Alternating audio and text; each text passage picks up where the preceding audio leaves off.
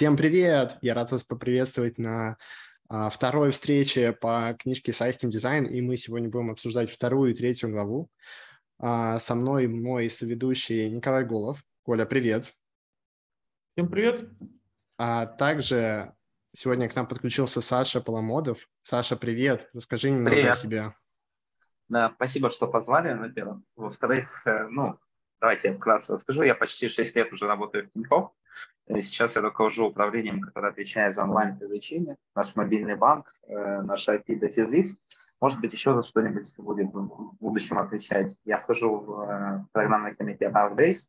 Одновременно я участвую в нашем Code of Architecture, клубе любителей архитектуры. Вот, мы тоже читаем книжки.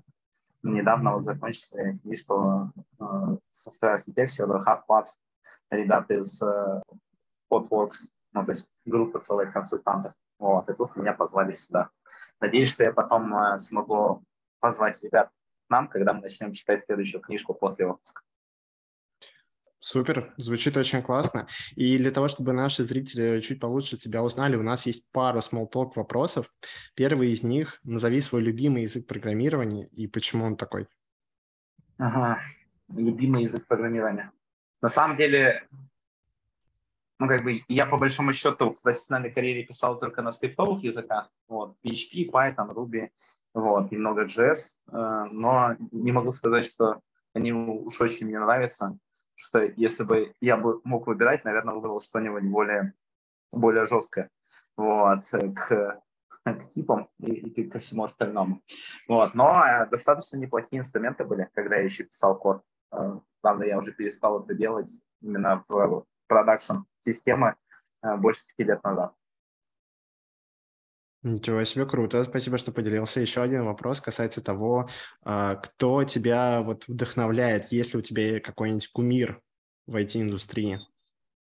Ну, я не скажу, что у меня есть какие-то кумиры, вот, но мне нравится, я в последнее время с большим интересом э, работаю в распределенной системы на эту тему, и мне нравится чудаковатость Лесли Лампорта, вот, с его, с, с, с его этими археологами, вот, Пакстон там, и другими интересными штуками. Но если смотреть на, ну, на таких большие величины, на которые хочется быть похожим, то это, наверное, ребята, которые э, движутся по ветке индивидуальных контрибьюторов и доходят до целого ну, то есть уровня в Big Tech компаниях. Например, последний интересный видео, я когда смотрел таких ребят, это был Джефф Дин из Гугла. Вот, ну, как бы очень такой хороший образец для подражания для инженера. Это, по-моему, на канале Google Talk, да, было? Да. Да, советую заценить интересное интервью. И последний вопрос, это касательно того, что тебя вдохновило прийти в мир IT и вообще заниматься айтишкой. Да, тоже хороший вопрос. Э, я на самом деле думал когда-то, что стану ученым. Вот, поступил на физтех, но понял, что что-то не, не очень тяну. Потом оказалось, что надо э, за, зарабатывать деньги. У меня на самом деле, когда мне было 20 лет, э, родился сын. Вот, так и я попал в IT, в науке. Я не особо тянул, не особо платили. В IT тогда тоже не, что, не то, чтобы особо платили, но можно было совмещать с учебой. Вот, на part-time собственно, я этим занялся, а потом как-то затянуло. Это было лет 17 назад. Классно, классно. Ребята, тоже пишите, а, пишите, откуда вы пришли в IT и что вас вообще вдохновляет на работу в IT. А теперь давайте переходить непосредственно к обсуждению книжки System Design. А, я хочу сказать, а, что вот после прочтения на второй главы у меня возникла такая идея по поводу того, что я вот хочу сделать небольшой доклад и рассказ про элементы приоритизации и вообще какие фреймворки существуют. А, вот прежде мы начнем, а, Коля, Саша, вы слышали про такие методологии RISE, ICE, Value Effort, Moscow? Может, какую-то даже из них использовали? Ну, что-то слышал. Я определенно тоже что-то слышал, вот, но я, честно говоря, не уверен, что ты приходишь и говоришь, я там оцени, ну, типа, приоритизируй по такому фреймворку. То есть ты какой-нибудь из них используешь, объясняя, ну, там, то, как ты расставил элементы. И, в принципе, ребятам достаточно что-то звучит логично. Да, это тоже очень хороший вариант. Вообще, возможно, вы их уже используете, просто, да, э, как-то неосознанно. Ребят, ставьте тоже в чат плюс, если э, слышали об этом. А, но с чего вообще хочется начать мой рассказ? С того, что в главе вообще рассказывается про примерные оценки, и там заходит очень хороший вопрос касательно того, что а как вообще оценить, сколько будет вот происходить наша система, там, сколько доработок и так далее. И этот вопрос, он скользь э, проходит. Ну вот, например, с помощью ICE, RICE можно выстроить приоритизацию и примерно понять вообще, какие есть проблемы при реализации той или иной задачи. Давайте начнем для примера с ICE. На самом деле он так называется ICE только потому, что, чтобы было удобнее читать. На самом деле э, буквы должны быть наоборот. Это, в общем, такие метрики, которые вы оцениваете по некой шкале для того, чтобы понять, а, получить какое-то число и понять, насколько задача является приоритетной.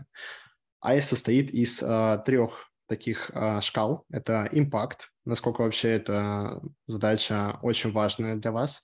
Это confidence, насколько вы уверены в оценке easy и impact.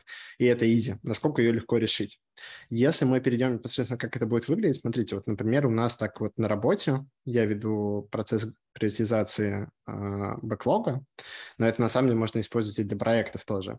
И вот мы, например, выстроили impact, э, как вы видите, это довольно-таки очень простая шкала, а, у нас есть, например, оценка от 1 до 10, где мы расставили какие-то пограничные точки, что типа единица это как бы говнокод, но типа ничего страшного, будем жить дальше. 10 это критичные проблемы на бою.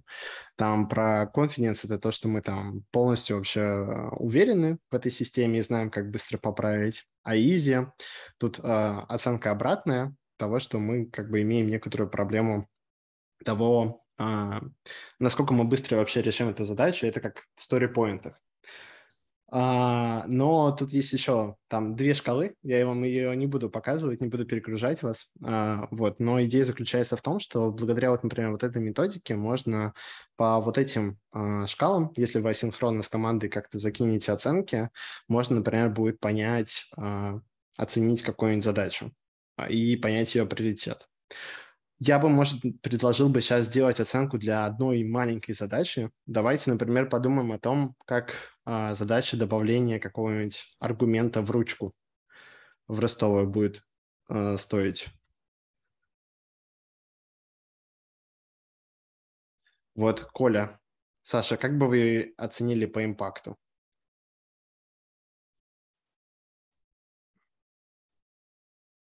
Слушай, а что значит говнокод для оценки импакта? Какая разница, как он написан? Разве это влияет на его импакт? Ну, там имеется в виду, что видишь, как бы, может, это не говнокод, это типа именно чтобы рефакторить какой-то уже существующий код. Вот, но если это типа не рефакторинг, то можно оценивать по-другому. Просто, ну, импакт, ну, непонятно, зачем это, ну, то есть аргумент в ручку добавлять. Если это добавление аргумента в ручку тебя спасет от какой-то критичной проблемы, то, наверное, вся десятка.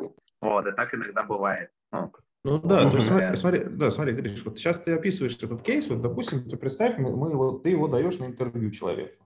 И, в принципе, когда, если человек на этот вопрос начинает отвечать, думая про вот этот импакт, э, это значит уже плохой звоночек. Потому что человек должен реально первым делом спросить, а это вообще зачем? А может не надо? А если надо, то почему мы сейчас это делаем? Вот Коля уже а начинает потом... обращаться к третьей главе, это очень круто. А... Да, Ладно. и сейчас для всех скажу, тут вопрос был. А, IP, а, ручка, это так по-русски в некоторых тусовках называют API endpoint. Я напишу, и реально многие путаются, а у многих просто ступор, как ручка по-английски. Потому что с англичанами общаешься, думаешь, так, вот из ручка. Да, да. Ну ладно, смотрите, такой э, экспромт. Э, на самом деле там можно какую угодно задачу так оценивать и именно рассматривать э, в приоритете. Если переходить к Райзу, то это на самом деле точно такая же история. Просто в Вайсе мы просто это все э, перемножаем, а в Rise у нас тут добавляется такой еще один элемент, называется reach. Это охват пользователей, насколько это вообще влияет на всех наших пользователей, которые мы хотим делать. Может, вот это добавление нового аргумента в ручку, оно там приходится только для, для 5% пользователей. Вот, и мы, соответственно, тоже выставляем это по шкале. Вот, а Value Effort Matrix – это, в принципе, очень похожая история на матрицу Эйзенхауэра. Вот, тут точно так же можно расставить. Единственная тут проблема, она заключается в том, что а, тут мы однозначно, мы получим те, которые вот именно прямо сейчас нужно сделать, но не получим те, которые не стоит делать. Вот. А, это вот такой вот мой экспромт по приоритизации. Но это вообще интересная история. Надо ее будет как-нибудь отдельно рассказать. Вот.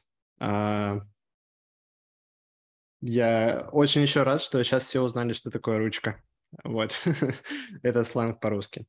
А, Саша, Коля, поделитесь, какие у вас ощущения от прочтения второй главы? И, может, кто-то из вас сделал какой-нибудь артефакт интересный? Да, давайте мы вот по, по артефакту Александра пройдемся. Александр, ты его мне расскажи нам, потому что у тебя правильно все очень круто написано. Потому что я думаю, даже те, кто прочитал главу, у них уже могут какие-то цифры немножко улетучиться, а там все в одном месте. Ну, давайте, да, я расскажу. Смотрите, ребят, я обычно в нашей тусовке Code of Architecture делаю э, ну, краткий summary, ну, как бы, фактически статьи пишу к тем главам, которые мы рассматриваем. И в этой, ну, как бы, в этот раз я тоже решил так сделать. Вот. Соответственно, эм, ну, про килобайты, там, байты и так далее, наверное, не будем.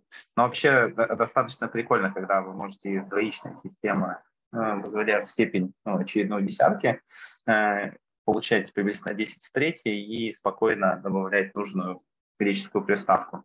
Но основная часть этой главы, э, которая ну, интересна нам, это latency numbers. То есть это та часть, которая рассказывает нам про то, насколько дорогие, ну, дорогие операции разнообразны. И в самой книжке э, автор он приходит э, без этой, этой таблички 90-летней давности. Вот. А я когда готовил это summary, я попробовал погуглить и нашел rule of thumb, ребята из Гугла, которые они выложили ну, документ э, года полтора-два назад. И там чуть-чуть более, ну, более новый, э, новая информация. Например, там появляется история с э, чтением SSD диска, вот, ну и, и, и же с ним. Соответственно, ну, как бы я могу пробежаться сам по, по, по этим пунктам, но суть в чем? В том, что на, нам, когда мы обсуждаем нет, даже не обсуждаем, когда мы пытаемся как-то сравнить э, стоимость различных операций и ну, время выполнения, э, неважно чего, нам нужно понимать э, даже не сами числа, а порядки. Э, порядке того, что происходит, если мы, например, отправляем пакет по сети, или ищем э, какую-то информацию на диске, или обращаемся к памяти. И самое забавное, что э, здесь отличаются эти времена на порядке. То есть если вы посмотрите на время, э, но при обращении к кэшу L1 уровня, оно выражается в единицах наносекунд, да, одна наносекунда, то рамка TCP-пакета между континентами, она уже очень много нулей э, наносекунд. Вот, то есть 150 миллисекунд получается. И в промежутке между этим у нас есть там, все остальные э, операции, которые обычно ну, мы пытаемся оценить. Вот. Ну, то есть это я не знаю, стоит ли пробегаться по каждой статье, но посмотреть на нее внимательно, подумать, подумать, что делает там, ваш код или ваша система, вот, и понять, да, сколько таких операций в секунду она, например, может сделать. Эм, это очень бывает полезно для того, чтобы оценить ее производительность. Да. Или подумать, сколько она должна делать, и потом посмотреть, сколько она делает на самом деле, и задуматься, а почему она так не делает. Вот. Ну, это, кстати, уже не про систем дизайн интервью, это больше про э, фактически performance troubleshooting с существующей да. системой. Вот. И если у вас есть ну, практика в нагрузочном тестировании, вы явно не, не раз раздумали над результатами отчетов, когда, когда их получали, и думали, почему, куда делись мои там, э, несколько ноликов, вот, и что не так с моей системой. Но вообще это очень хорошая практика. Угу. Вот, я тут э, на тему читания цифр я бы рассказал мою любимую а, которая у меня постоянно возникает, когда, ну вот, например, а, обсуждается тема, а, что нужно сделать какую-то быструю систему, быструю систему счетчиков, которая не нужна ни персистентность, ничего. Э, я говорю, ну, суньте вы эти счетчики в Redis и расслабьтесь. И люди говорят, ну, люди часто, которые, ну, с которыми я так случайно пересекаюсь, они говорят, господи, в Redis, он же в памяти, в оперативной. А там, там миллионы, там будут миллионы ключей. Как они поместятся в оперативную память? И вот дальше простой вопрос, вот просто вопрос в аудитории. Как вы считаете, сколько примерно займет миллиард ключей в Redis? Есть у кого идеи сходу просто? Посчитайте. Ребята так призадумались, типа, блин, это же целый миллиард значений. Огромные цифры. Главное, самое интересное, понимаете, вы просто, чтобы понять, что такое миллиард и почему этот вопрос важен, вы просто поймите, что население планеты Земля, это сколько там, я, я сбился, 7 или 8 сейчас? Тут э, Дима, на самом деле, очень правильный вопрос ну, задал Дима, по поводу Дима правильно, ключей. Дима правильно говорит, ну просто представьте а, миллиард интов. И даже если вы просто грубо как-то оцените, вот миллиард, вот сколько миллиард интов? Вы же еще раз подумайте, население планеты Земля, там 7 миллиардов, при том, что у вас точно, если у вас не Facebook, у вас там не будет миллиарда посетителей. То есть миллиард это очень большая цифра. Ребят, даже если это не деньги. Пишите ага. в чат, сколько там терабайт, 2 терабайта. Это точно лезет оперативочку MacBook. Чего? Это ну, точно влезет в оперативочку MacBook. Вот сразу видно, сразу видно, что опытный человек ворвался в тред, потому что действительно, ну, грубо говоря, если у вас там достаточно короткие имена ключей, значения, грубо говоря, интовые, то, ну, и если у вас все в совокупности там несколько байт весит, то несколько байт умножаем на миллиард, и у вас получается, ну, там, условно говоря, 20-30 гигабайт. Ну, конечно, не любой MacBook это вытянет. Но если мы говорим про сервер, у которого 256 гигабайт оперативки, это прямо прям влезет, там еще куча места свободного останется. И понимаете, это просто меняет все по ним, э, всю картину мира. Когда ты, э, тебе описывают систему, что там миллиард чего-то, у тебя просто взрыв мозга, тебе нужно проектировать шардирование, все. Ну, это про следующую. А потом оказывается, что, грубо говоря, у тебя все влезет в оперативку одного маленького дешевенького сервера, и нечего париться про эту штуку вообще. Вот. Соответственно... Я помню, кстати, как это, как лет 8 назад, когда занимался одним проектом, ну, сходил на мастер-класс как раз, по-моему, чувака из TopFace, или, в общем, какой-то социальной сети, которая в России была. Вот. И он тоже рассказывал про то, как у них там устроено. Ну, то есть достаточно все просто было, но он как раз вот эти примеры приводил, ну, то есть заставляя считать а он такой говорит, вот у нас такая аудитория, вот мы приблизительно такие данные храним, вот как нам там разложить? И ты такой сидишь, у тебя тоже, ну, типа, ты считаешь, говорит, ну, вот так вот разложить. Потом такой рассказывает, как они там по максимуму в память это упаковывали, да, ну, то есть разные структуры. Потом говорит, мы новую фичу пилим, думаем, а как меняется структура данных, ну, типа, и если ты добавляешь сюда какие-то, там, не знаю, даже, ну, типа, числа, типа, поместится ли у тебя на тех же серверах, или тебе как-то нужно перераспределять, перераскидывать эти. Но вот этот момент с э, тем, что нужно считать, да, нужно прикидывать постоянно, я вот с тех пор запомнил. Это было там, 2014 год, но очень отрезвляюще, потому что до этого я так, ну, типа, не подходил к этим вопросам. Так это вообще это клевая черта кандидата, если он так начнет прямо на собеседовании считать и рассказывать? Или вы такие, блин, какой-то он душнил, наоборот? Не-не, фишка в чем, что это прикольно, но важно не перейти да, к калькуляции всего, что можно посчитать. То есть тебе нужно посчитать те параметры, которые нужны для того, чтобы прикинуть решение. Ну, типа, э, какая там нагрузка будет, да, и какая, ну, сколько места для хранения, э, сколько места для хранения, например, в каком-нибудь кэше и в персистентном хранилище. То есть, в общем, несколько параметров считаешь, понимаешь, какого размера система приблизительно, и дальше ты уже, ну, как бы, если ты опытный, ты приблизительно понимаешь, насколько, ну, какие части системы тебе нужно ну, научиться масштабировать, да, то есть Угу. У нас поднятая рука, Ольга. Да, Ольга.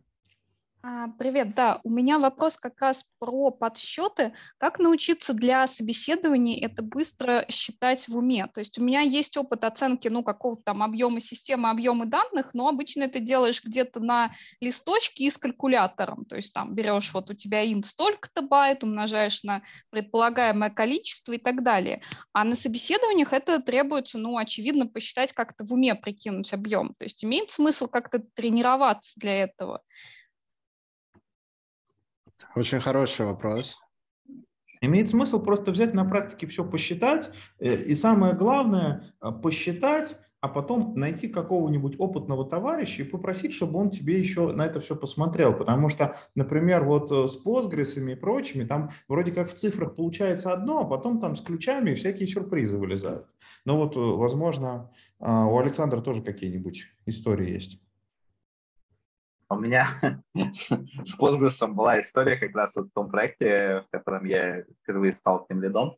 Вот. Э, одно из требований, ну, проект делал подрядчик, мне нужно было его забрать у подрядчика и набрать команду. Соответственно, подрядчика одна из задач стояла э, в том, что был большой самописный форум, там на десятки миллионов сообщений, вот, какие-то там сотни тысяч трудов. Э, ну, в общем, в целом не, не, не очень хорошо велось. То есть, например, тред мог вестись, там, не знаю, с самого начала создания сайта, 10 лет, ну и он все еще был активен. Вот. И подрядчик все сделал. Он э, перед сдачей проекта сделал классный индекс. Вот, переложил элементы, и это все начало, ну, Postgre, начало нормально работать. Вот. Ну, в принципе, нормально помещалась память, нормально выбиралась. Прошло, прошел квартал, месяца три или четыре после сдачи проекта кластерный индекс, э, ну, как бы он стал не, такой плотный, вот, не такой хороший, вот, у тебя постоянно падала производительность, мы вначале не очень могли понять, что такое, потом поработали с этой историей, но стало ясно, что тот подход, который использовал подрядчик при ну, перезапуске фактически проекта, ну, типа переходе на новую э, на новые рельсы, нам не подходит, потому что перестроение кластерного индекса, оно с даунтаймом происходит.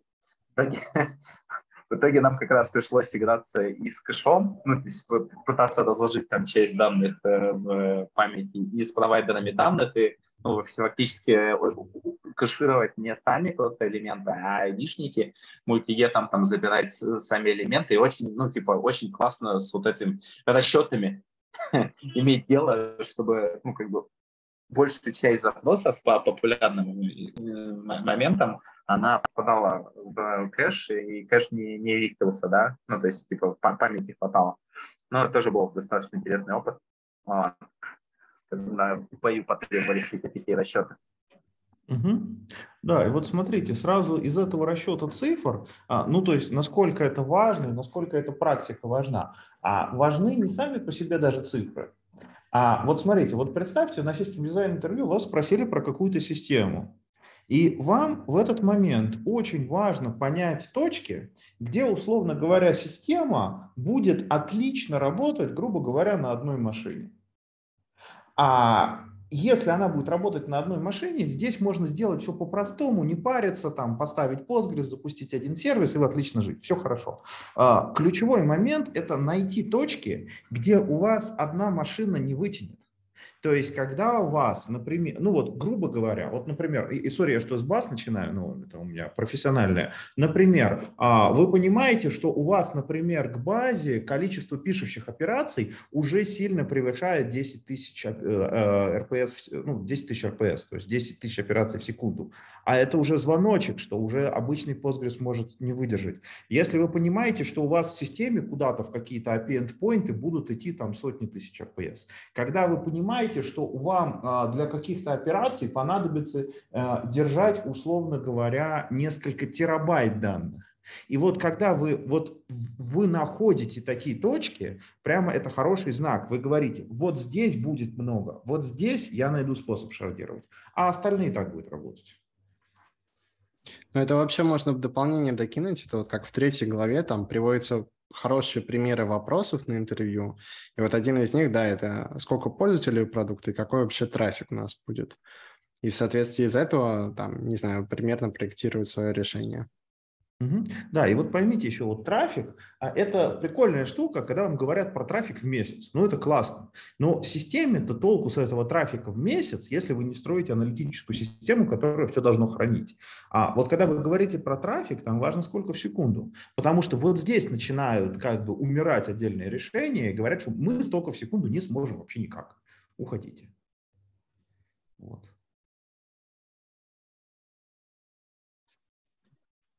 Да, в этом плане это очень хороший вопрос, и на самом деле об этом можно задумываться постоянно и вечно, но вообще очень круто, что вычислительные мощности с каждым годом все растут и растут, и мне кажется, да. все проще об этом становится задумываться.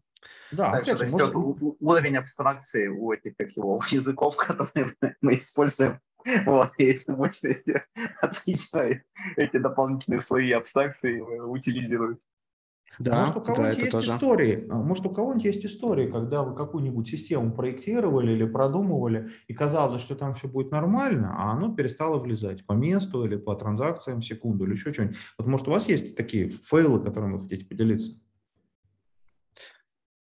Вот пока ребята думают, я расскажу свой фейл. А, дело в том, что в нашей системе в месяц, вот как а, Коля сказал, что нужно на самом деле задумываться о том, сколько у вас там трафика, типа не в месяц, а вообще в целом будет. И вот у нас, например, в какой-то момент а, люди сделали таблицу, которая в месяц по... Нет, в сутки 3 миллиона записей было. Вот, и мы такие, блин, 3 миллиона записей в сутки – это вроде немного. Вот, и того прошло полгода, у нас занялся 1 терабайт э, на кластере, из-за этой одной таблицы. И она просто система начала задыхаться. Вот, и это все из-за того, что изначально подумали, что вроде норм, э, вроде на трех миллионах будем жить, а потом она примерно начала разрастаться, трафик стал расти, и мы просто начали, подключили очередь очистки и начали чистить постепенно эту таблицу. Угу. Может, у кого-нибудь еще тоже есть вот веселые истории в этом плане?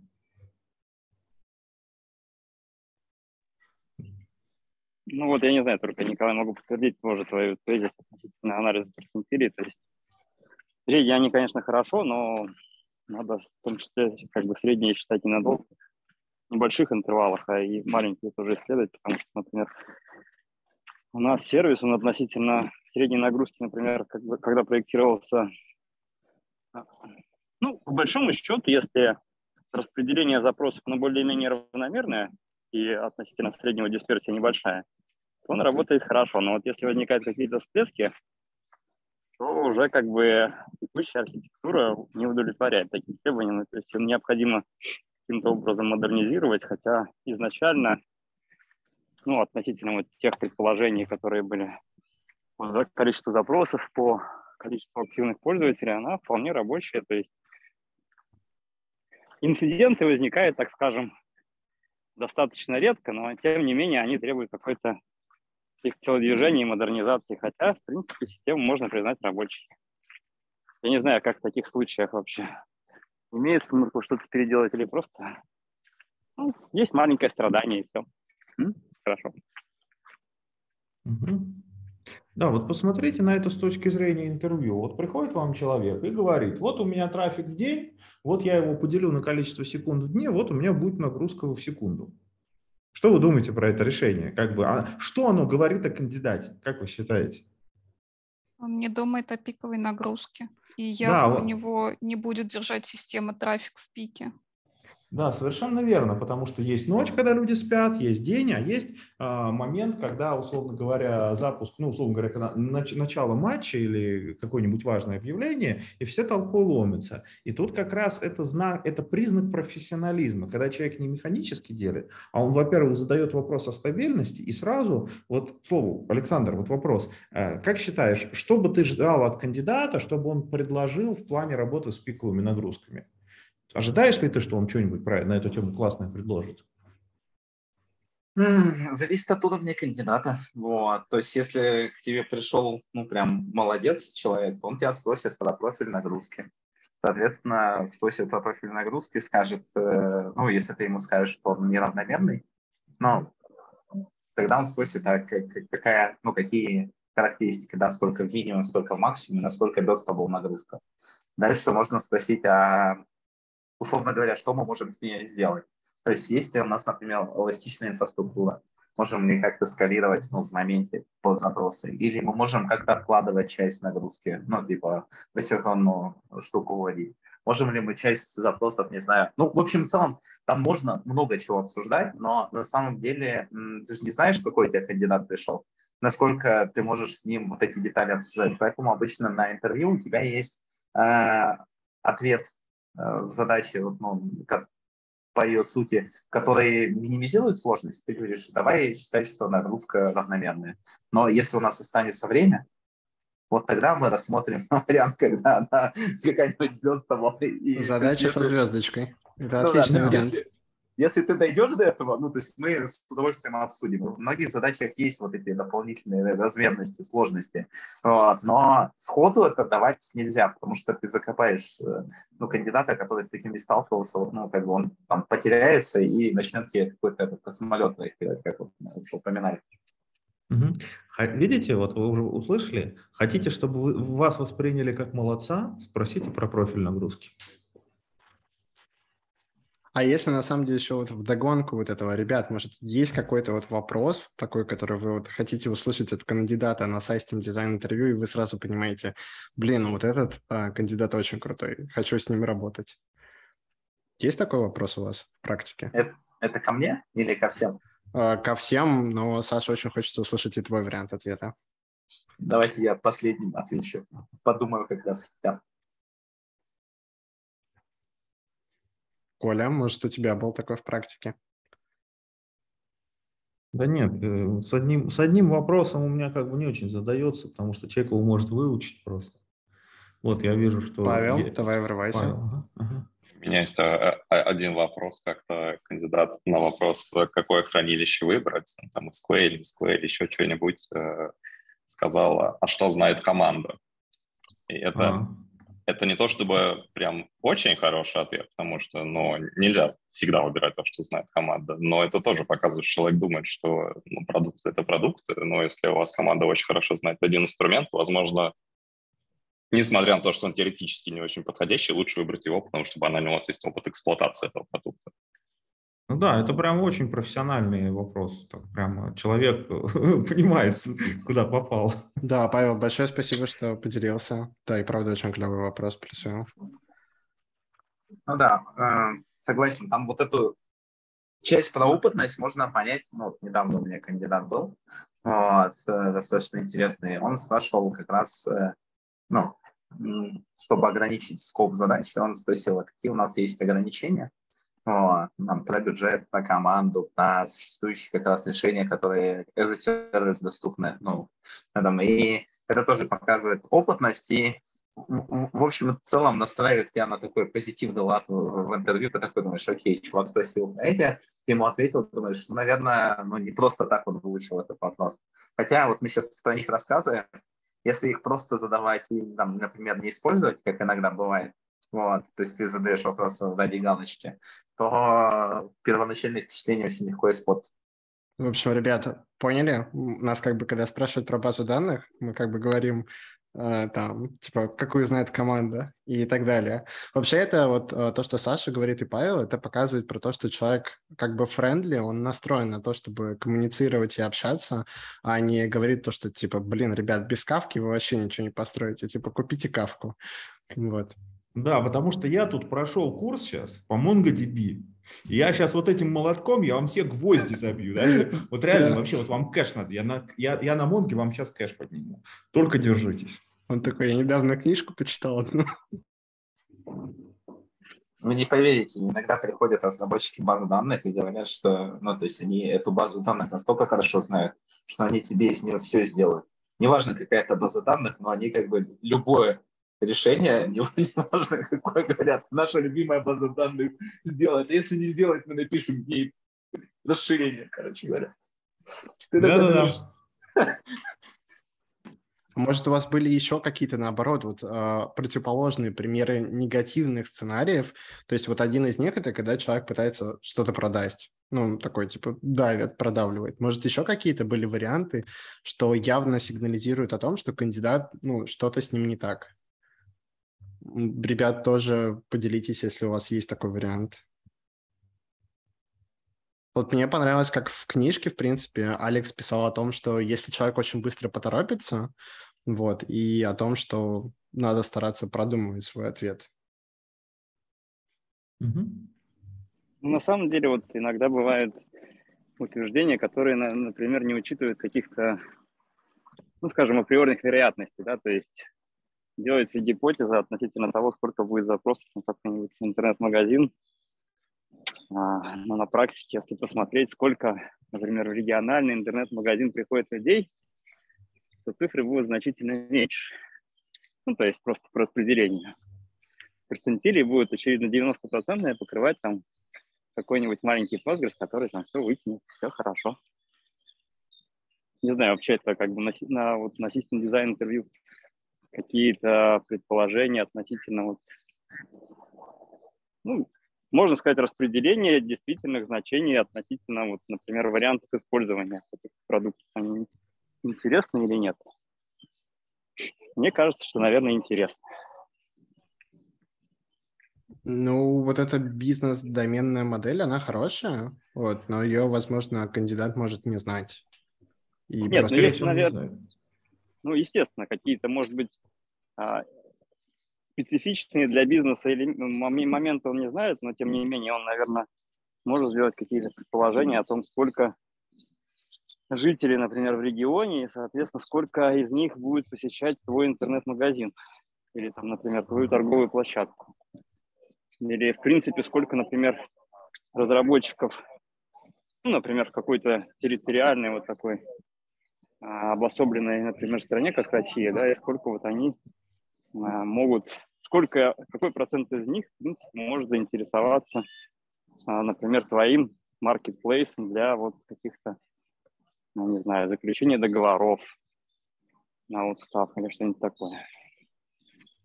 Ну, скажем так, как мне кажется, все-таки это тот вопрос, который на систем дизайн интервью человек должен задать, а не ответить. То есть он по ну, естественно, я должен, про это и должен, говорю, что... Он должен получить на это, он получить на это должен ответ от интервьюера, а не сам, самообщество. Потому что это четкое бизнес-исследование, вот именно продуктовой ниши, которая ну, должна, должно быть. Но сам, чтобы человек сам его посчитал, он, он, в принципе, обычно не на того учился. Ну, я могу ответить. Ну, а история в чем? Вопрос нужно задать, можно предположить какое-то, ну, как-то какое-то число, да, ну, то есть, наверное, это нам такое. И интервьюер может сказать, да, давай его использовать, а может сказать, что на самом деле ну, масштаб нашего бизнеса ну, больше, да, то есть мы целимся вот в такой, короче говоря, сегмент, или вот в такое количество пользователей наш продукт, ну, говорит, что нам нужно исходить из этого. И на наших интервью, Тиньков э, интервьюер, он одновременно и за продукта играет, и за инженера, с которым общаешься. То есть он может отвечать на вопросы по системе, вот, и у него есть э, ну, фактически эти ответы. Вот, и одновременно он ну, выступает таким компаньоном или там слэш-оппонентом э, человека, который проходит интервью. Забавно, что я недавно, ну, я довольно много рассказывал про system design а внутри, и недавно рассказывал про troubleshooting. Это другая секция для SRE, когда уже есть система, и она как-то ломается, нужно ее починить. И в конце этого рассказа на конференции меня спрашивают, а тех, тех разработчиков, которые проходят system design интервью, почему вы для них не прогоняете troubleshooting? Они же, наверное, тоже должны знать, как, как система разваливается. Я говорю, ну смотри, на самом деле, когда система спроектирована, ну, как-то спроектировано. Дальше наступает этап такого тест-драйва, то есть там мини- troubleshooting ну, как бы присутствует. То есть ты предложил какое-то решение, а дальше ну, твой оппонент, ну, то есть проводящий интервью, он начинает немного шатать э, твою систему. Где-то пропадает связь, где-то мигает электричество, где-то, не знаю, молния бьет в твой дата-центр и дальше ты должен объяснить, как твоя система продолжит работать. Вот, в этом плане, на, на самом деле, э, ну, как бы вот эти ну, числа, которые ты, ты, ты выбираешь, это, конечно, неплохо, но одновременно неплохо, когда ты думаешь, помимо вот этой happy папа, вот, о том, о чем может с твоей системой случиться ну, не то, да, ну, то есть, если что-то пойдет не так, да, э, будет не день Бэтмена. У нас, да. у нас есть поднятая рука, Ольга. А, да, у меня еще один, один вопрос про оценки. Я тут не так давно как раз сама проходила собеседование, и я не читала эту книжку, но я смотрела видео про, ну, как моковские прохождения System Design интервью. И там достаточно часто встречается оценка, когда считают, например, сколько места потребуется системы в течение там, пяти лет, например, то есть какой-нибудь там дизайн ТикТока, и вот считают, сколько места займут все эти ролики при текущем там объеме пользователей и так далее. Но потом почему-то с этой оценкой ничего не делают в этом а, интервью. То есть никак не основывают на а, ней выбор там хранилища данных или еще что-то. То есть получается, что как бы ее посчитали вначале, сказали и забыли. Вот я хотела сказать, насколько это, спросить, насколько это правильно или все-таки надо с ней что-то делать в этой ситуации, с этой оценкой вот на 5 лет или там на год, например, а, требуемого места. Кто ответит. Я могу ответить, потому что это достаточно э, забавная история. Давай, очень интересно ну, послушать. В общем в целом это показывает, что человек, э, который проходил мок интервью, прочитал какую-то книжку или ну, заботал, что нужно спрашивать и что нужно считать, но больше он не смог ничего заботать относительно того, что делать с этими цифрами, да, как это использовать. Это ну, очень такая характерная особенность. Вот. А, у нас даже, ну, там, у нас есть матрица оценки кандидатов, ну, и когда у нас такое есть, э, ну, в общем, в целом это такой хороший симптом э, одного из критериев, как раз то э, масштабирование системы и учет нагрузки, о том, что ну, выше жена вот по этой категории человек не тянет. Вот. Ну, как бы. Только да, это интервью проходил какой-то чувак на менеджерской позиции Гугла. так что... Ну и что, у нас тоже на менеджерской позиции, ну, типа, ребята проходят систем дизайн интервью, ну, то есть, как бы, проблема э, даже не в том, как он проходит, а что хотел кандидат услышать, ой, в смысле, кандидат, интервьюер. Может быть, для менеджерской позиции Гугла он хотел услышать больше на вот как раз анализ, э, больше в бизнесовую составляющую, или правильные вопросы. Вот. Ну, то есть я недавно на C++ Саша э, тоже мог интервью проводил, там кандидат был из мобилки. Вот. Ну, то есть он ну, из студиста, но он делает э, ну, внутреннюю часть э, бизнес-логику на C++ э, мобилке тудисовской, даже по две платформы. Вот. И нам, в принципе, с, с ним с руки было ну, копаться вот в этой истории, потому что он до нее особо не знает. Вот, но зато он очень неплохо задавал вопросы, нарабатывал систему, пафы рисовал. Ну, в общем, он определенные части очень хорошо проходил. А ту часть, которая относится к вот, использованию тех цифр, ну, я изначально знал, что он ну, как бы не сможет ее пройти, потому что он с этим опытом не имеет. И смысла мне копать туда особо не было. Так что вопрос в том, что мог интервью ну, как бы не особо показатель, если вы, вы не знаете для чего это интервью проводится, какие цели у интервьюера, ну, то есть и что предполагает позиция, куда этого человека зовут, ну, то есть что ему нужно будет делать. Ну, вообще очень интересно посмотреть вот на это интервью, которое Оля смотрел. Оль, если будет время, скинь, пожалуйста, в чат. А, наверное, тут просто шокирует больше то, что типа люди в Гугле, они же просто богоподобные. Вот, так что это интересно. А у нас mm-hmm. еще есть а, две поднятые руки. Первый был Рома. Рома, тебе слово. Вот я хотел узнать относительно как раз систем дизайн интервью. После результатов, например, этого интервью, какие-то дальнейшие валидации происходят или нет. Ну, то есть, грубо говоря, человек прошел интервью, а потом проверяется в течение какого-то промежутка времени, что он действительно, вот, пройдя успешное интервью, действительно показывает на работе хороший результат. Ну, и вообще... если какой-то, если какой-то, ну, грубо говоря, шум в оценках по системе дизайна, ну, вообще, в принципе, наверное, по таким техническим, многоступенчатым интервью, то есть насколько часто интервьюеры ошибаются, ну, в плане того, что один и тот же человек, например, может быть оценен а, разными интервьюерами из компании а, очень по-разному. Ну, окей, попробую ответить, как у нас. Ну, во-первых, есть разные задачи, и ну, интервьюер может в одной теме э, разбираться получше, в другой похуже, то есть э, там э, от этого тоже зависит. Вторая часть, интервьюеры разные, то есть у них одна матрица, один, ну, то есть шаблон, вот, одни задачи, ну, в смысле, один набор задач, но люди, ну, все-таки разные, да, они по-разному реагируют. Например, эм, ну, по-разному реагируют на то, как кандидат любит ли он перепрашивать э, там, свои успехи или там, честно говорит о том, когда не знает. То есть там вот, разная степень жесткости. Я, я, можно уточнить вопрос? Да. Я хотел, да. наверное, бы так теперь формулировал. Есть ли mm-hmm. какая-то методичка или методические рекомендации о том, что ожидает интервьюер от интервьюера? Да, есть. Ну, собственно, в нашей компании эту методичку делал я вот, и как выглядит процесс, и как выглядит оценка кандидата, и согласовал со всеми, и он поддел людей, ну и продолжают это делать. И, ну, в принципе, у нас есть четко описанный типа, процесс. Вот, и в рамках него, ну, плюс-минус, э, ну, результаты похожи. На есть люди, ну, более жесткие, ну, при проведении интервью, есть люди более мягкие при проведении интервью, есть люди, которых, э, ну, как бы, триггерит на какие-то вещи, ну, в смысле, ну, например, кандидат. Ну, в общем, у меня было интервью, которое, единственное интервью, которое я до конца не довел, закончил там на 30-й минуте, когда кандидат, в общем, сделал монолитную систему и повесил на нее всю ответственность. Соответственно, и, ну, как бы там явно было видно, что это ну, не очень рабочее решение, вот. Э, я пытался вывести кандидата и так, и по-другому, чтобы мы как-то декомпозировали систему на части. Он сказал, что и так все отлично. Я говорю, ну, значит, мы задачу сделали. Вот, вот наш кубик он делает все, короче говоря. Наверное, нам на это стоит э, закончить.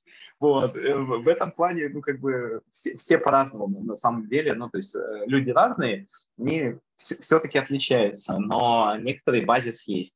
Но э, в чем фишка? В том, что у нас есть три интервью технических э, для инженеров. Э, алгоритмы и структуры данных, э, языковая секция, где проверяется, ну, то есть его primary язык есть, вот эта систем дизайн секция. В итоге трех секций вот, с тремя ну, разными интервьюерами и ну, фидбэком по задачам, по ходу интервью достаточно для того, чтобы выставить оценку. Иногда ну, мы, если кандидат просит, можем отправить его на, ну, условно говоря, на другое интервью. То есть... Э, Саша, а, да. прости, что перебиваю. А у вас, да. получается, у вас какая система? Вы параллельно вот все эти три интервью делаете? Или, условно говоря, если он там первое проходит и типа все положительно, он двигается дальше, типа как светофор? А, он, у нас system design предполагает для вот людей, которые там на senior уровне хотят претендовать. То есть мы можем выдать middle а, там даже middle а плюс, вот, э, когда он прошел просто язык и алгоритмы. Хотя если человек ну, есть подозрение, что он хорошо дизайн может пройти, его отправят. Но если это, ну, условно, человек на middle идет, то ему двух секций хватит. Вот, поэтому сначала идут алгоритмы или язык, вот, потом систем дизайн, если он нужен. Как-то так. Так что это все-таки последовательно. Да, попытай, давайте, давайте еще вот в рамках фреймворка да. отвечу, ну вот, но с другой стороны про ответ Романа. То есть, смотрите, когда речь идет про большую компанию, во-первых, у этих вопросов там есть примерные шаблоны, что считать плохим ответом, что считать средним, ну, что считать хорошим ответом. Первое. А, есть такие, а, ну, это рекомендации для интервьюеров, потому что интервьюеры могут быть разные, просто он берет шаблон и идет по шаблону.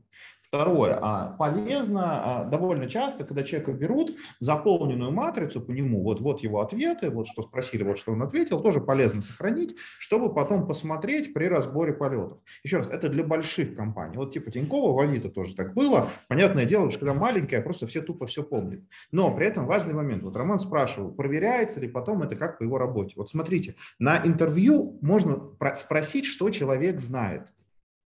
Это важно. А, человек должен знать много. А потом в компании проверяется, что он может делать. И я видел много кейсов, когда человек знает, знает, делать не может, потому что, например, со всеми ругаются, или потому что он раздолбай, потому что у него какая-то внутренняя... То есть, понимаете, а, вот человек может не деливерить, по куче причин, и не только потому, что он эту тему не знает. Там может быть что-то еще вылезти неприятное. И поэтому в компании можно проверить его умение это применять. А знания, к сожалению, только вот так. Да, ну, кстати, угу, Саш. Систем дизайн интервью хотя бы показывает, как он размышляет. Ну, то есть это уже ну, достаточно неплохо. Как он ну, типа, задает вопросы и предлагает решения. Но действительно, он может и деливерить.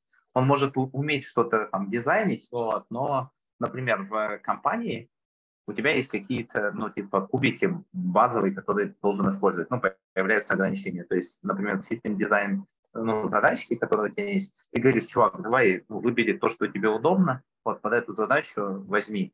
Вот, он выбирает там инструмент, который ему нравится, а в компании, например, есть какой-то ну, другой, э, другой подход. Например, у тебя есть за сервис какие-то ну, решения, и вот он, например, периодически бывает да, там, э, такое, что э, люди говорят, а мы не хотим их использовать, мы хотим вот те, которые мы знали и умели, вот принести сюда, и ты понимаешь, что с точки зрения operational cost использование тех инструментов вместо, ну, типа, готовых as a компании, это, ну, типа, ну, типа, косты растут ну, очень серьезно именно с точки зрения operations. И, то есть ты не можешь взять эти кубики, а человек тогда, например, говорит тебе, «А эти кубики, они часть моей самоидентичности. Ну, типа, я без них не хочу ничего делать. Это такой, отлично. Я взял инженера или там любителя, не знаю, MongoDB, ну, условно. Так, пока у вас не будет вертики, я вашу компанию не ногой. Да, да, он такой, типа, я думал, вы приличная компания, а там, типа... А, у вас даже Go нету. Какая Java, вы что? Вообще, а, ребят, а, на самом деле хочется... Вот мы с вами уже обсудили вопросы по поводу кандидата, какие хорошие, какие там, как себя хорошо показать, что лучше избегать. И в целом, на самом деле, вот именно в самой книжке System Design интервью а, стратегия, она была такая очень простая именно с точки зрения а, проходящего собеседования, и мы предполагаем, что она в следующих главах лучше раскроется. Но вот а, Саша в рамках своей статьи подготовил в конце там затравку про их процесс и их стратегии, но уже с другой стороны. Саш, можешь ты, пожалуйста, рассказать об этом чуть поподробнее, пошарить и да, мы будем давайте на этом заканчивать. Я, я начну сначала, расскажу вот эти четыре шага, покажу, мы их так и не показали. Да, а давайте потом я uh-huh. да, расскажу про э, наш процесс, и там есть в этой статье ссылки на, на, на другие статьи выступления в рамках конференции, вот, которые были. Собственно, смотрите, э, четыре шага. Э, четыре шага, ну, кажется, достаточно неплохие ну, для начала. Для начала тому человеку, который хочет научиться проходить это интервью. Первый шаг про то, чтобы понять проблему и понять скоп ее. История про то, что нужно не стесняться задавать вопросы. Задавать вопросы для того, чтобы понять, что же мы должны сделать, ну, то есть э, какую систему, да, что она должна уметь, и понять, а как ей пользоваться. То есть сколько человек, с какой интенсивностью, с какой нагрузкой, по большей части обсуждали. Дальше вторая часть э, этого процесса, который Алекс предложил, это история про то, чтобы фактически предложить какой-то high-level дизайн э, и а, обстучать его об интервьюера. Ну, то есть понять, что вы ну, предлагаете приблизительно то, что он ожидал. Соответственно, в этой, в этой части предполагается взаимодействие с интервьюером. Кстати, Забавно, что мы, э, когда проводим интервью, обычно кандидату говорим, действуй, как тебе будет удобно. То есть ты можешь в реал-тайме что-то обсуждать с интервьюером, а можешь э, рисовать ну, самостоятельно. Вот из моей э, практики те, кто рисует самостоятельно, они обычно ну, хуже проходят, если они прям не, не супер молодцы. Да, вот это есть... важный point. Коммуницируйте, покажите, что вы настроены на контакт. И вообще вот этот пункт про high-level дизайн, мне кажется, он очень важный в том плане, что чтобы ты сразу там не начал куда-то закапываться, вот сперва что-то абстрактное показать и спросить там, а как ты думаешь? Вот как, как будто это твой сокомандник. Ну да, и вот смотрите, вот в первой части мы поняли, что должна система делать, что от нее ждут, да, какие сценарии, то есть какие функциональные требования, ну и как они выглядят. И здесь мы можем по ним пробежаться, то есть у нас есть некоторые use cases, вот, которые система должна выполнять, и можем пойти от них, ну, чтобы от чего-то оттолкнуться. Потому что очень выручает, когда тебе кандидат, когда high-level дизайн рисует типа, базу большую, говорит, мы пойдем от нее, ты такой, типа, изнутри наружу, когда это может, мы пойдем сначала, ну, типа, что системы хотят, ну, типа, как-то, ну, снаружи внутрь. вот. наверное, ну, еще... Нет, только база, все остальное вторичное, это мелочь. Еще кандидат Airbase, начинает и сам... Прямо опишки, и прямо мобильным приложением туда стучаться. Да, или кандидат начинает сам уже проектировать базу данных, такой, вот, у нас будет вал журнал и так далее. Да, да, да, да. Ну вот, и ты такой думаешь, мы с тобой вообще поняли, что мы делать. Типа база, наверное, она почти везде есть, если ты хочешь персистить ну, типа, какие-то данные. Вот что твоя система дальше будет делать? Ну, и иногда удается выправить ситуацию, когда ты намекаешь, что, а может, мы чуть-чуть от другого пойдем? Ну, ладно. Вот, следующий шаг, э, дизайн Deep Dive, э, это история про основную часть, на самом деле, собеседования. И тут э, Алекс очень прикольно отмечает, что нужно понять, а что конкретно, да, то есть какие компоненты самые важные, то есть какие самые сложные в нашей жизни. Что он конкретно хотел обсудить. Вот, если уйти в какую-то, ну, типа, э, в какую-то неважную часть, то, скорее всего, ты не продемонстрируешь нужные навыки, которые от тебя ждали. И там можно спрашивать, например, часто люди спрашивают, а мы например, аутентификацию, авторизацию будем проектировать. Если вы не, не проектируете, ну, в смысле, ваша задача не спроектировать там что-то из, это, из разряда Занзибара, да, гуглового, а что-то, ну, типа, какая-то другая система, то, скорее всего, а, авторизация и аутентификация – это что-то, ну, более-менее дженерик.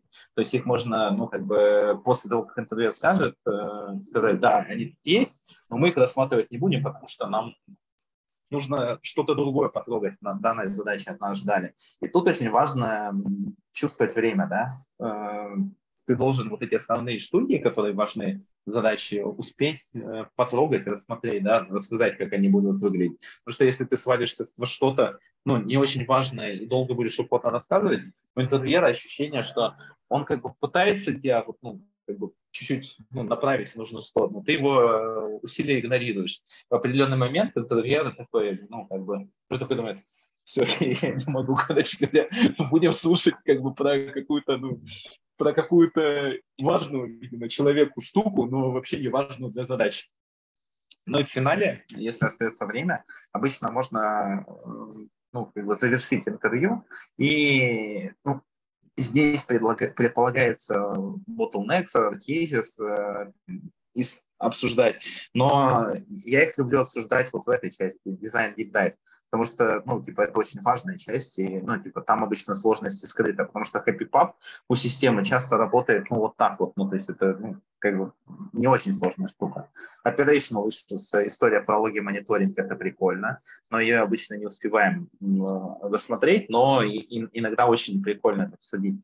Next scale curve, ну, это история про, а что будет, если ну, как бы система дальше будет масштабироваться, и если уж кандидат совсем хорошо все вел, то он может как-то сам сделать summary дизайна своей системы, э, ну, делать, сделать некий рекап. И Алекс отмечает, что там э, это стоит делать, когда несколько было вариантов предложено, хотя Э, ну, по моему опыту, обычно на несколько вариантов не хватает. То есть, когда кандидат говорит, можно так или иначе, ты говоришь, выбери тот вариант, который тебе нужен, объясни, почему он. Ну, то есть, и как бы не надо мне там пять вариантов рассказывать, что можно там и так, и это, и вот так. Ты как, ну, перекладываешь, фактически пытаешься переложить ответственность за выбор на интервьюера. Интервьюер такого обычно не любит. Он говорит, ну, типа, выбери что-то одно и обосной. Ну uh-huh. и затравка процесса, про который я говорил, про который я рассказывал в, ну, на разных конференциях, она на самом деле похожа, просто шагов чуть больше, но чуть детальнее некоторые моменты расписаны. То есть начинается все с того, что на самом деле мы на своих собеседованиях даем некоторые требования в виде функциональных и нефункциональных, чтобы было от чего толкнуться чтобы проще было стартануть. Дальше как раз идет этап, вот как э, первый шаг у Алекса формализации задачи, то есть можно уточнить функциональность системы, понять э, главные архитектурные характеристики, то есть история, что здесь важно, доступность, э, масштабируемость, надежность, там, не знаю, что-нибудь еще, ну, то есть они обычно на ility заканчиваются, видите, там, availability, usability, maintainability, э, там, ну, вон, availability, другие уже не, не найдете, но не важно.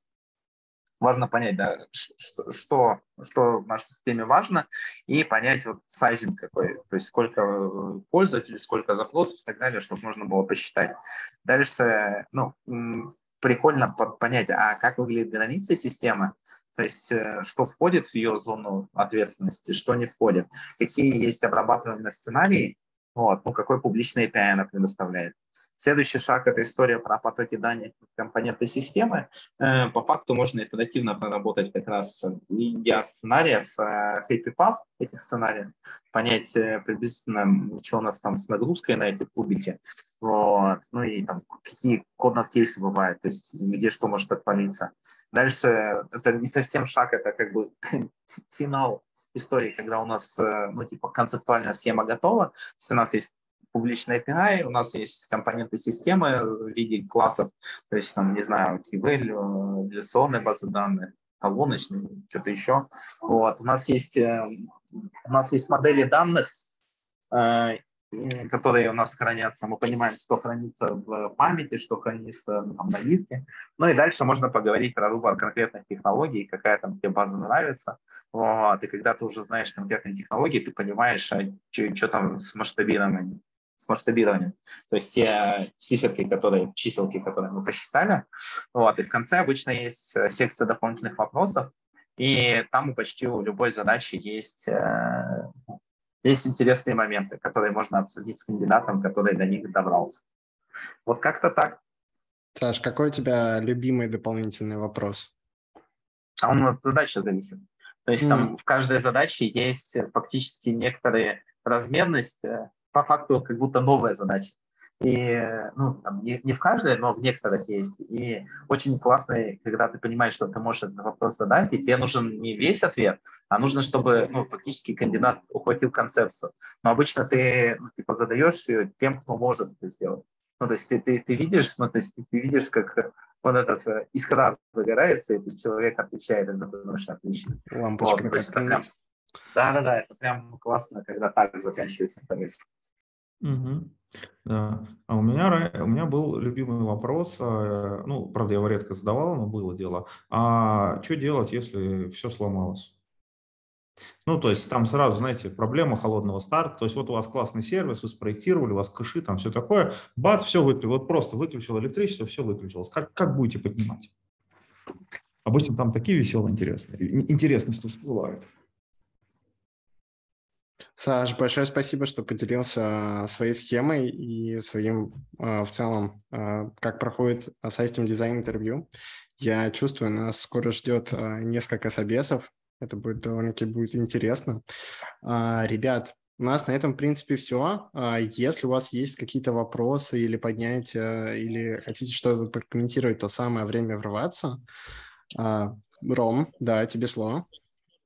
Ну, вот я хотел бы все-таки уточнить, а есть ли какой-то чек-лист, по которому, например, интервьюер, ну, то есть интервьюера уже тоже нужно каким-то образом готовить, на что обращать внимание. Это же фактически как некоторая диагностическая работа, то есть, например, ну, можно сравнить, наверное, с какой-то врачебной практикой, то есть врачу... Ром, в больших компаниях, да? да, есть такой чек-лист, да. Я рассказывал же про него. Он составляется, это входной чек-лист, который, а, условно говоря, человек балл не набирает, его сразу до свидания. Но а какая его структура? То есть, грубо говоря, на что должен обратить человек внимание да, относительно какой-то проблемы? Либо, например, он должен Нет, там, знать там, каких, там вопрос, каких-то практик. Там вопросы и э, ответы на них. Ну, я, я, сейчас, я думаю, это не очень конфиденциально, я могу рассказать, а, или, или просто проверки. А, например, в Авито раньше, это давно уже было, а, там при собеседовании бэкэнд-разработчика был сразу пункт, а, на какой операционке он работает. Там, условно говоря, а, Windows 1 балл, а, Mac 2 балла, Linux 3 балла. Нет, ну это же очень интересно. Ну, ну, то да, есть да, я хотел узнать, угу. есть ли набор каких-то, грубо говоря, проблем, относительно которых есть набор, а, так скажем, диагностических вопросов, которые хотелось бы услышать. Так же, как, например... Он есть в каждой компании. Если, он, он да, если... разный просто. Ну, не, да, не, это же не единый список, потому что к ним все подготовиться. У каждой компании составляет свой список. Понятно. То есть есть какие-то а там... методические рекомендации для интервьюеров, которые вот проводят интервью, и фактически Но... Ну, для них создаются такие диагностические карты, да? Мы про system design говорим или в принципе на любой? Да, да, мне кажется, про system да, design. design. Коля, да, слегка ушел по, про бэкэндеров. Ну, смотрите, история в чем? Ну, то есть, э, как бы я, я показывал приблизительно процесс, как выглядит, вот, и в другой статье я рассказывал приблизительно, ну, что мы по этим приблизительным um, моментам мы оцениваем, то есть как человек справился. У меня прям даже статья есть, как готовиться к систем дизайн интервью, там рассказывается, ну, приблизительно на что мы смотрим. Это вот. на не медиуме, знаю, да? Да, не, не О, знаю, как там у других, но, угу. но суть в чем? В том, что как бы, эту штуку не то чтобы легко хакнуть. Вот. Ну, то есть, если ты шаришь в этом, окей, ты получишь по этому пункту там хороший там, балл. То, ну, соответственно, у тебя остается история, что ну, задачи разные. Вот, но дальше в задаче ты уже демонстрируешь вот по... Там есть такая паутинка. Давайте я вам покажу, что, что э, раз мы еще общаемся. Вот. вот такая вот паутинка. Понятное дело, что у нас не паутинка, ну, паутинкой никто не рисует, а рисуют скорее этим, как его, э, в матричке. То есть э, выставляют, ну, типа, по каждому уровню, э, сколько там человек э, выбил в каждом из этих пунктов, и дальше какой-то summary, ну, типа, пишут. Ну, то есть есть еще таймлайн прохождения интервью, то есть типа, как, как шли по задаче есть э, приложенные картинки того, что напроектировали, иногда даже что напроектировали к какому моменту. Ну и, собственно, этого достаточно для того, чтобы принять решение, и этого же достаточно для того, чтобы отвалидировать его. Ну, я периодически, когда меня просят, я а прихожу и делаю, ну, типа, выставленные оценки. Да. А сами эти методические рекомендации, они каким-то образом, не знаю, валидируются, там, возможно, как проверяется их ценность. Ну, то есть, что это не превращается, интервью по этим методическим рекомендациям не превращается в профанацию. Слушайте, мне, мне кажется, это очень, на самом деле, интересный диалог, который можно продолжить в чате. Вот, я так и предлагаю сделать. Ром, закинь, пожалуйста, свой вопрос, и э, все ребята поделятся, э, что у них есть. Вот, а также у нас еще был вопрос от Павла. Павел?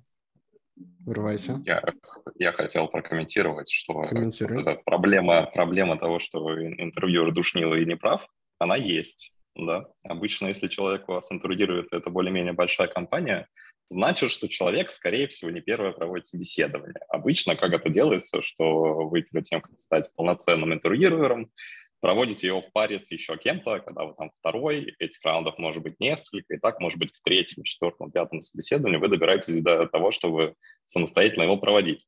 Так делают не все компании. Вам может не повезти попасться какой-то душный. Более того, когда человек попал до проведения интервью, через 10 интервью может оказаться, что он все равно скатился, его уровень не тот. Но это все сложно. Не все компании этим занимаются и тут, по-моему, был даже вопрос про записывают ли интервью. Ну, кто-то записывает, да, кто-то их записывает, просматривает и обнаруживает, что, ну, вот, оказывается, чувак больше не умеет интервьюировать, хотя вроде как умел.